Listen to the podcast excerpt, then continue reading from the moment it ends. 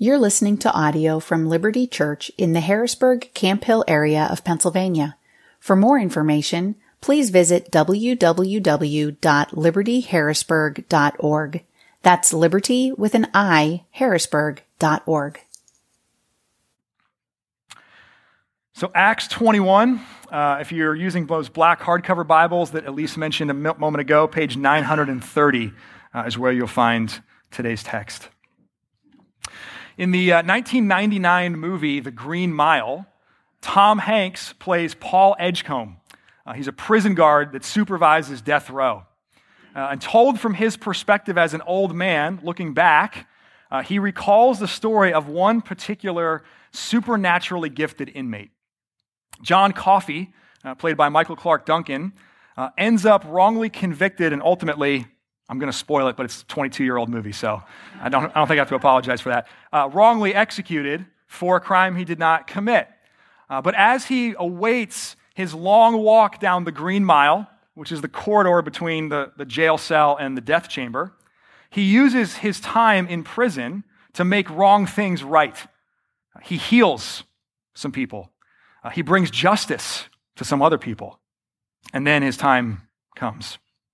And so years later, an old, retired Paul Edgecombe, look, looking back, says, We each owe a death. There are no exceptions. I know that.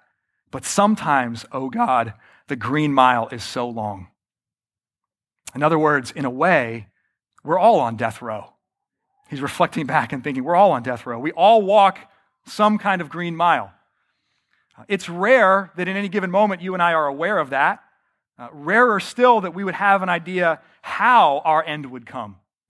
But at any time, that fateful death row phrase could be said of us dead man walking. Dead man walking. In Acts chapter 21, Paul is completing now his third missionary journey. Uh, and as we've heard whispers of in the last couple chapters, he's being led by the Holy Spirit to Jerusalem.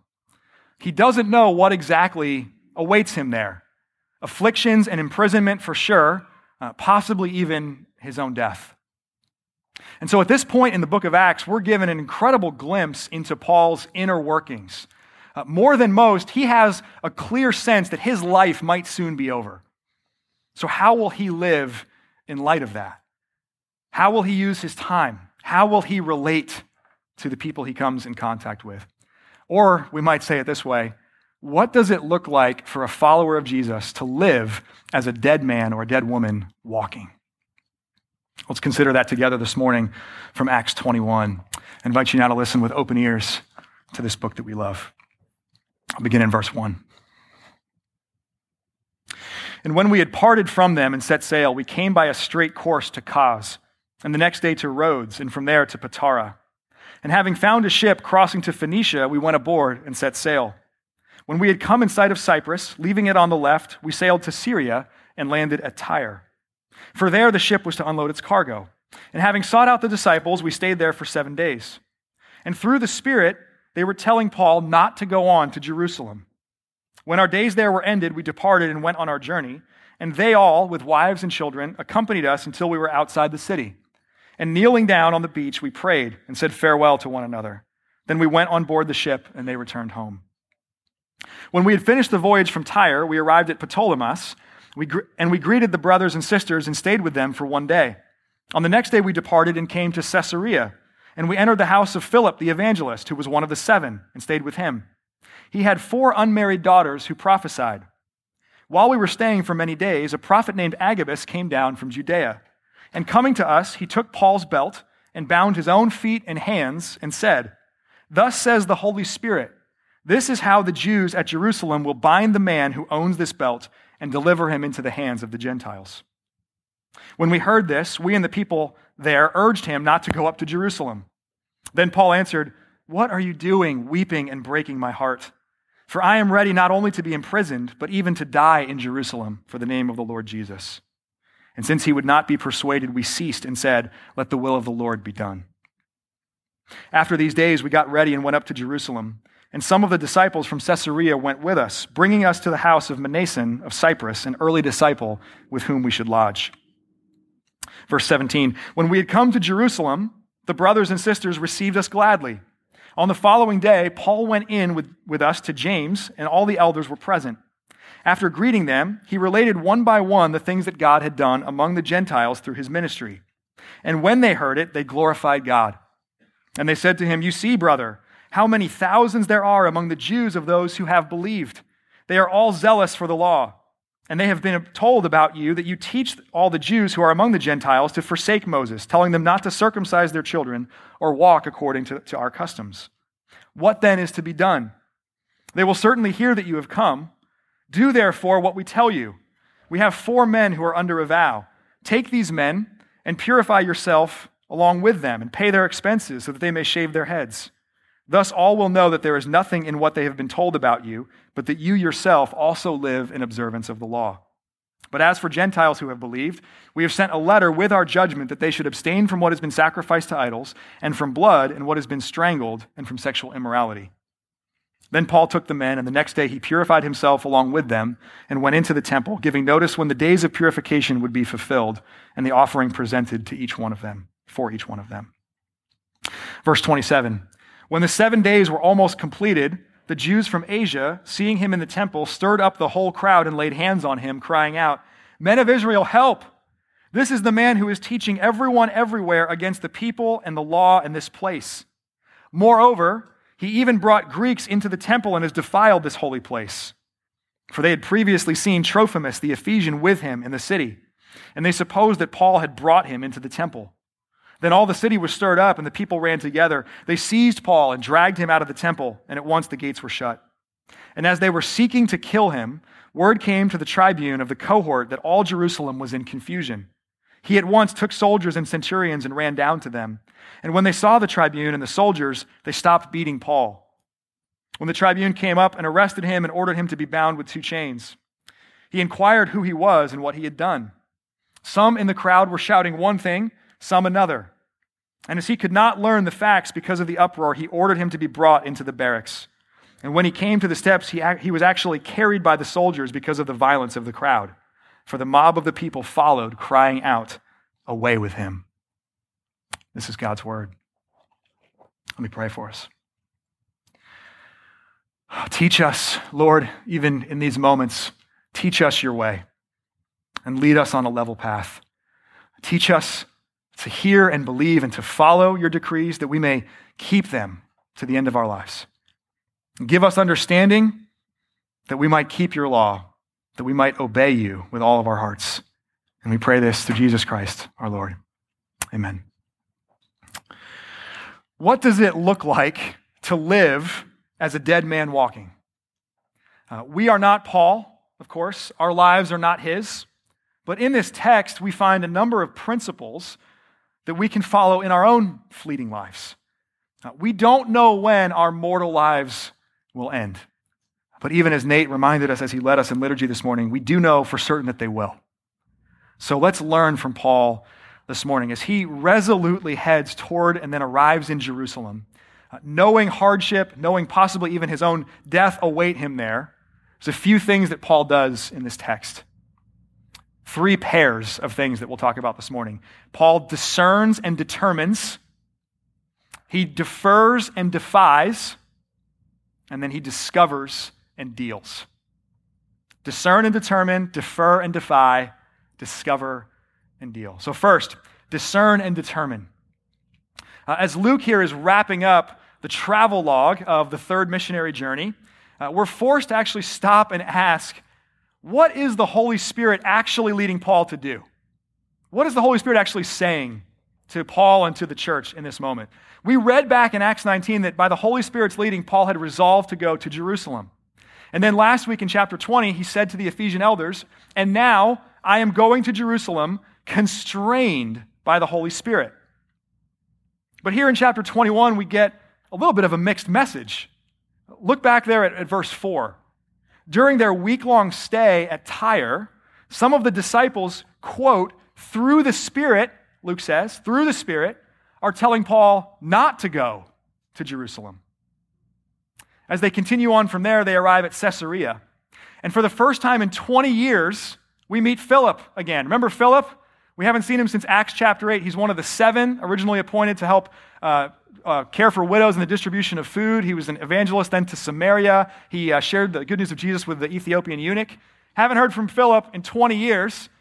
Now he's there in Caesarea. He's got four daughters now, and all of them have the gift of prophecy. But for Luke, that's like a tiny footnote because Luke speeds past it. He's far more intent to write about a prophet named Agabus. Most likely, this is the, the same Agabus that we met back in Acts chapter 11, who was in Antioch some years before.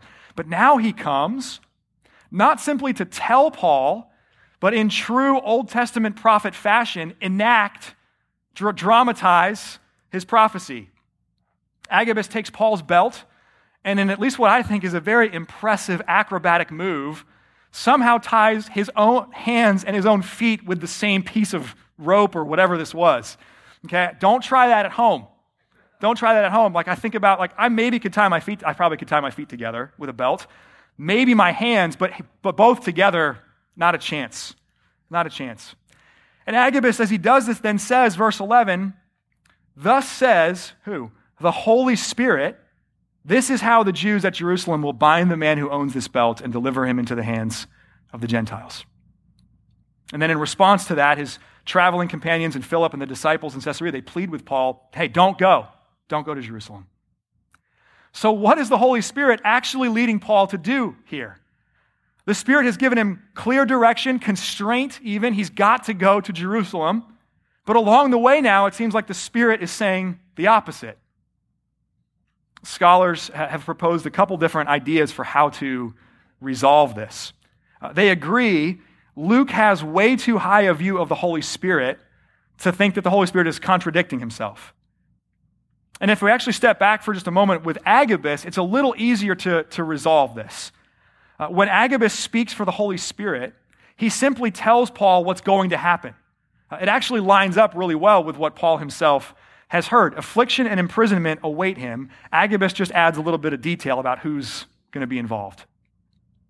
And then afterward, when those traveling companions plead with Paul not to go, Luke actually doesn't mention there that they're being led by the Spirit. So I think this is a case of well intentioned people, uh, people who really love Paul and care about Paul, but who are offering their own opinions in this moment rather than seeking to understand the Spirit's leading. And Jesus, of course, on at least one occasion, experienced the same thing from the Apostle Peter. Jesus told his disciples, Hey, I'm going to suffer and I'm going to die. And Peter said, Far be it from you, Lord, it will never happen. And Jesus didn't say, That's clearly of the Spirit. He said, Get behind me, Satan. And he went on to say to Peter, Peter, you are not setting your mind on the things of God, you're setting your mind on the things of man. You're offering your own opinion here, not the true guidance of God. So, the more difficult one here, I think, to resolve is actually the words of the disciples in Tyre, back in verse 4, where Luke says that in the Spirit, they were telling Paul not to go. So, I think this is just the best I can put these pieces together. I think this is a test for Paul. Uh, not altogether different from how Abraham was given this son, Isaac, by God and promised that through him there would be descendants that were greater than the stars and the sand on the seashore. And then soon after, tested. God told him, Now go sacrifice Isaac. I think the Spirit really did direct Paul to go to Jerusalem. And I think the Spirit really did then prompt well meaning Christians to tell him not to go, but as a test for Paul to see, are you really going to obey what you clearly heard from me in the first place? All that to say, as a dead man walking, Paul has to both discern and determine. He has to discern the leading of the Holy Spirit. And then when the waters get a little muddy, when it becomes a little less clear, he has to determine to, to stay that course. And you and I have to do the very same thing in our lives. We have to be attentive to where the Spirit of God is leading.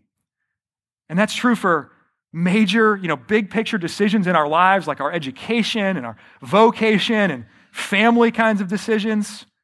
It's also true in day to day interactions. It is not always clear. Or sometimes it seems really clear, and then all of a sudden it doesn't seem clear anymore. If we stay the course, how do we know if we're being obstinate and just digging our heels in, or if we're being steadfast and resolute? Or if we say, you know what, actually it's time for me to change course, how do we know if we're being teachable and receptive to the, to the Spirit of God, or if we're being fickle and fearful? How do we know if this is a moment where there's wisdom in an abundance of counselors or if this is a moment where the multitude is mistaken? Those are huge questions. Huge questions. Entire books have been written on this. So I'm going to be content this morning just to raise some of the hard questions without giving you a ton of answers to them. I would invite you to continue on in your Bible study groups or in conversations this week to explore these and unpack these some. But one overarching principle that we see in Acts 21 comes there in verse 14. Hearing Paul's renewed resolve, what do then his traveling companions and Philip, the evangelist, and the other disciples of Caesarea, what do they say? Let the will of the Lord be done. Let the will of the Lord be done.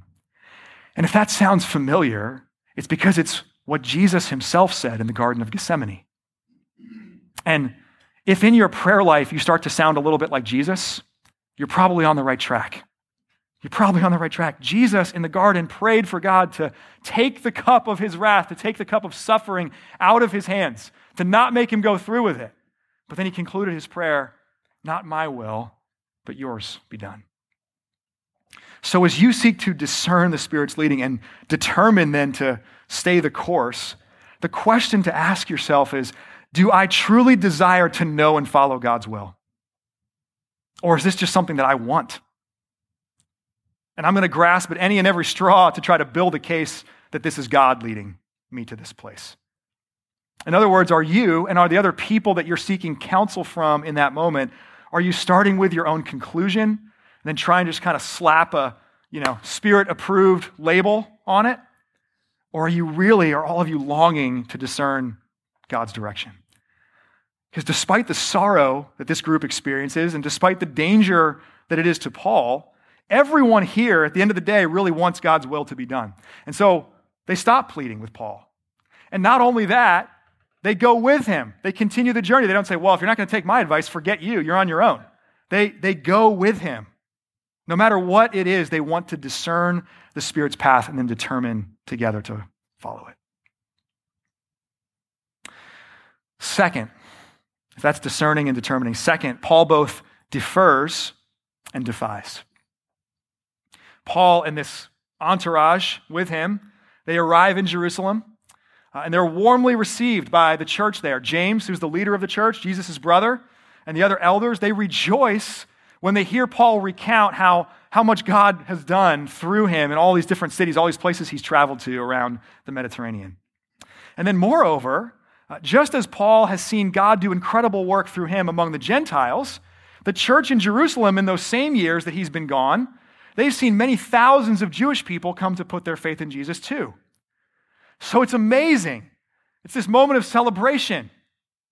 Except, except these new Jewish Christians question Paul's faithfulness. They have the impression that Paul is telling the Christians in these cities that he's traveling to to disregard the Mosaic law. Now, in a way, that, that's true. Paul is not requiring Gentile Christians to circumcise their children. He's not requiring them to keep all of the customs and traditions of the Jewish people. But he's certainly not disregarding Scripture. He's not telling people to forsake the law of Moses. He's instead trying to help people see the law fulfilled in Jesus. But now, in order to set the conscience of these Jewish Christians there in Jerusalem, in order to set their conscience at ease, James tells Paul, hey, make a public gesture here. Purify yourself, pay the expenses of these four Jewish men who've just completed a Nazarite vow. And as we read, Paul, apparently without any objection, without any complaint, he agrees and he proceeds to do just that. So this is deference Right? Paul defers to the conscience of these men and women in Jerusalem who have become Christians in the years since he's been gone. And that's remarkable to me. Maybe that's remarkable to you because it seems to me like someone who believes he might be close to the end of his life could very easily have the opposite response defiance, exasperation, anger. Put yourself for just a moment in Paul's shoes this morning. You've just completed not your first, not your second, but your third missionary journey. You've given years of your life to traveling around, putting yourself in danger to share the gospel. In many of those places you've gone, you've actually t- taken a second job to support yourself. You've suffered constantly.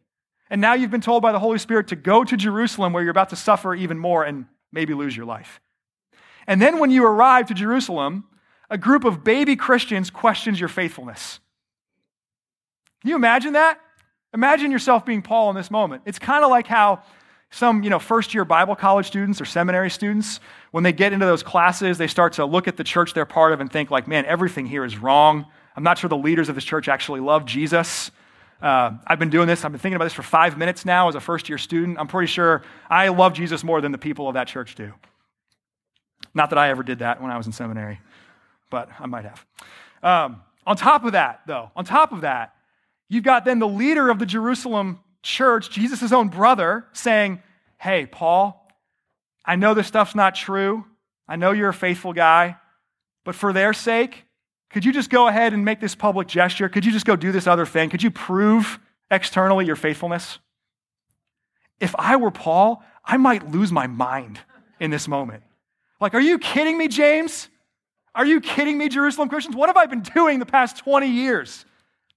I'm, I'm not making a public gesture. I don't need to. My faithfulness is not on the line here. I mean, what are you going to do if I don't do this? Hurt me? Join the club. I've been traveling around the Mediterranean. People have been hurting me everywhere. Kill me? I'm ready for that. That's why I'm here in Jerusalem. So thankfully, Paul is not me. Paul still defers in this moment. Even when his faithfulness is unfairly called into question, he responds faithfully, with more faithfulness. True to his words in 1 Corinthians 9, Paul will become all things to all people so that by any means possible he might save some. Now, having said that, look at the other thing that James says here in verse 25. He reiterates the decision, the letter that came from the Jerusalem council back in Acts 15. He says Gentiles don't need to observe the ceremonial laws and traditions. They've only been asked to do a few things for the sake of living in community with Jewish Christians. Now, why does James in this moment repeat that decision? Paul was there for the Jerusalem council. Why does James feel a need to reiterate that in this moment? I think he's anticipating Paul's objection. See, because as willing as Paul is to defer to the Jewish Christians there, he would be just as ready to defy them if they were requiring Gentiles to be circumcised. The, the whole book of Galatians is really about that. If people are excluding Gentile Christians, if they're saying something besides faith in Jesus is necessary for their salvation, you would see, I'm convinced, something very different from Paul in this moment. Because now the gospel itself would be on the line. But when James here kind of anticipates the objection and assures him, hey, Paul, this is not a gospel, the gospel is not on the line here. This is just something that would be really helpful and important for the conscience of Jewish Christians. Paul defers. So in our lives, there are moments to defer and there are moments to defy. If the gospel is on the line, we defy. We defy. If we are dead men or dead women walking, if we're ready to accept our death for Jesus' sake, then we don't fear other people. We don't capitulate about the gospel for fear of what other people will think or how other people will respond. We hold the line and we defy. At the same time, if we are ready to accept our death for Jesus' sake, if we are really that free, then we can keep expressing love to others by deferring to them in non gospel issues. As F.F. F. Bruce, a scholar once put it, a truly emancipated spirit like Paul's is not in bondage to its own emancipation. I'm going to say that again because, man, those are some, those are some words. A truly emancipated spirit like Paul's is not in bondage to its own emancipation. Or we could say it maybe this way If you are truly a dead man walking, if you are willing to accept your death for Jesus' sake, then you're willing to die every single step of the way. Not just one great grand gesture to end your life, you're willing to die to yourself every single day to that moment. So defy when the gospel is at stake, otherwise, defer. So we've got discern, deter, and determine, defer, and defy. Third and finally, Paul discovers and Paul deals. He discovers, he sees what God has in store for him. He discovers it along the way, and then he deals with it. I really wanted to go six for six on the letter D of all these words. A better way to think about what I mean here when I say Paul deals with it is that though this is hard and though that entails all of his suffering, he receives and he accepts what comes from the hand of God. That's what, that's what we mean here. As it turns out, a different group of Jewish people, they're the ones who initiate Paul's affliction in Jerusalem. It's not the Jewish Christians uh, to whom he defers, it's a group of Jews from Asia, uh, most likely from the city of Ephesus, where Paul was not that long ago. Uh, they're there probably to celebrate Pentecost, and they recognize Paul and they recognize this Ephesian Christian named Trophimus. And they wrongly assume, because they see Trophimus there, that Paul has brought him, a Gentile, Trophimus, into the temple. That, of course, was a big no no. Uh, the temple courts, there was a wall, a literal dividing wall of hostility that kept Gentiles out, that kept them at a distance from the temple. And to cross that boundary for a non Jewish person was punishable by death. So, an enraged mob of Jewish people now gather when they assume Paul has brought a Gentile into the temple and they begin to beat Paul. And that this very well could have been the end of Paul's life. This could have been his death. As it says there, they were seeking to kill him. They weren't just trying to teach him a lesson, they were trying to kill him. But just in time, the Roman military leader, the tribune, and some of his soldiers intervene. They, they end up carrying him away out of the violence of the mob.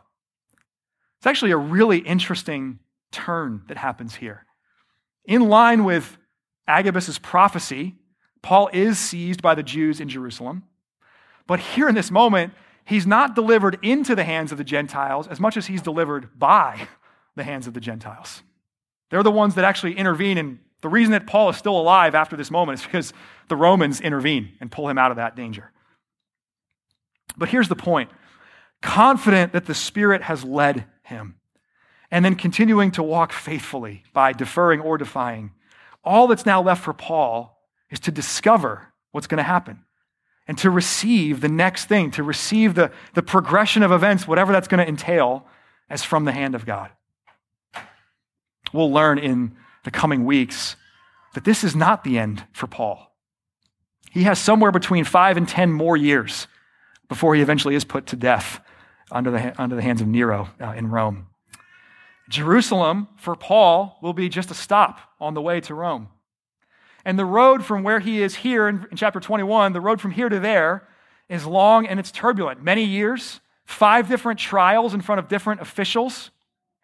He has a lot to discover. He has many joys and many sorrows that he's going to have to deal with, that he'll have to accept from God in the years to come. At this moment, however, Paul knows none of that. All he knows is that he is, by the Spirit's leading, on the right road. And that wherever this road ends up leading, it is the course that God has put him on. And Christian, what I hope you hear me say to you this morning is that keeping in step with the Holy Spirit, you can have that same confidence. You can have that same confidence. Rather than worrying about the specifics of the future, you can discover the future as it unfolds. And you can not only deal with it, but you can step confidently into whatever happens later today or tomorrow or this week, uh, receiving that as something that comes from the sovereign hand of God. Why could Paul be confident of that? Why can you and I be confident of that? Because about 30 years earlier, in almost exactly the same spot, there was another crowd gathered together crying out, Away with him and Jesus Christ to accomplish the redemption that he had planned with God the Father went willingly to his death. He walked the worst green mile, if you want to think of it that way, that there, that there was, carrying his own cross on his back on the road to Calvary, where he would be forsaken, abandoned by God the Father, with whom he'd had this eternal relationship of love and communion. When reviled, Jesus did not revile in return. And as he suffered, he did not threaten. At each new step of his flogging and his trial and his crucifixion, Jesus kept entrusting himself to God. And then lifted up on beams of wood and mocked for not coming down. In refusing to save himself, Jesus saves all who will look to him and live. For the forgiveness of your sin and for your reconciliation with God, for the sake of your life, Jesus once was the dead man walking. Paul can live this way. He can live out the rest of his life, whatever it entails, because his Savior walked that road. And because his Savior not only walked that road, but then sent the Spirit. You can live this way too, friends. You can live this way. The Spirit has come as a gift from Jesus so that you and I can discern and determine, so that you and I can defer and defy, so that you and I can discover and then accept what comes from the hand of God. The Spirit has come as we celebrated together this morning in our liturgy that you and I could live new lives. That we're dead to sin, that we've been crucified with Christ, that we have died, and our lives are now hidden with God in Christ. So, whatever the rest of your life holds, because we don't know what that is illness or aging, persecution, poverty, cancer, or COVID, or whatever it might be, by the Holy Spirit's power, let us walk that road. However long and whatever specific green mile you end up walking, you can endure that because your Savior walked his. And as we get to come to this table and to see the cost that he paid for us this morning, we get to stop and say together, Praise be to God the Son, who was once the dead man walking for us. Amen. Amen. Let me pray for us. Now, Lord God, by the power of your Spirit, we ask for strength to live out this message that we have heard today. We confess we cling to the wrong kind of life that is not life. We cling to death rather than truly dying in you and being raised with you. Help us to see this morning the real freedom that you have purchased for us and invited us into, that we can live knowing that our lives are hidden with you in God. Knowing that we can face whatever the rest of our lives entail by the power of the Holy Spirit. And I pray that you would, whatever faces us later today, whatever faces us this week, this month, this year, that even as we now get to come to this table and feast on your finished work, Jesus, that you would renew us and renew our strength. You would give us grace again at this table and send us out ready and willing to follow you no matter what that looks like. We can do that because you have died for us. You have walked this road for us. So we're grateful for that, Jesus. We pray this in your name. Amen. Thank you for listening to audio from Liberty Church. To learn more about our church or to listen to previous recordings, visit www.libertyharrisburg.org.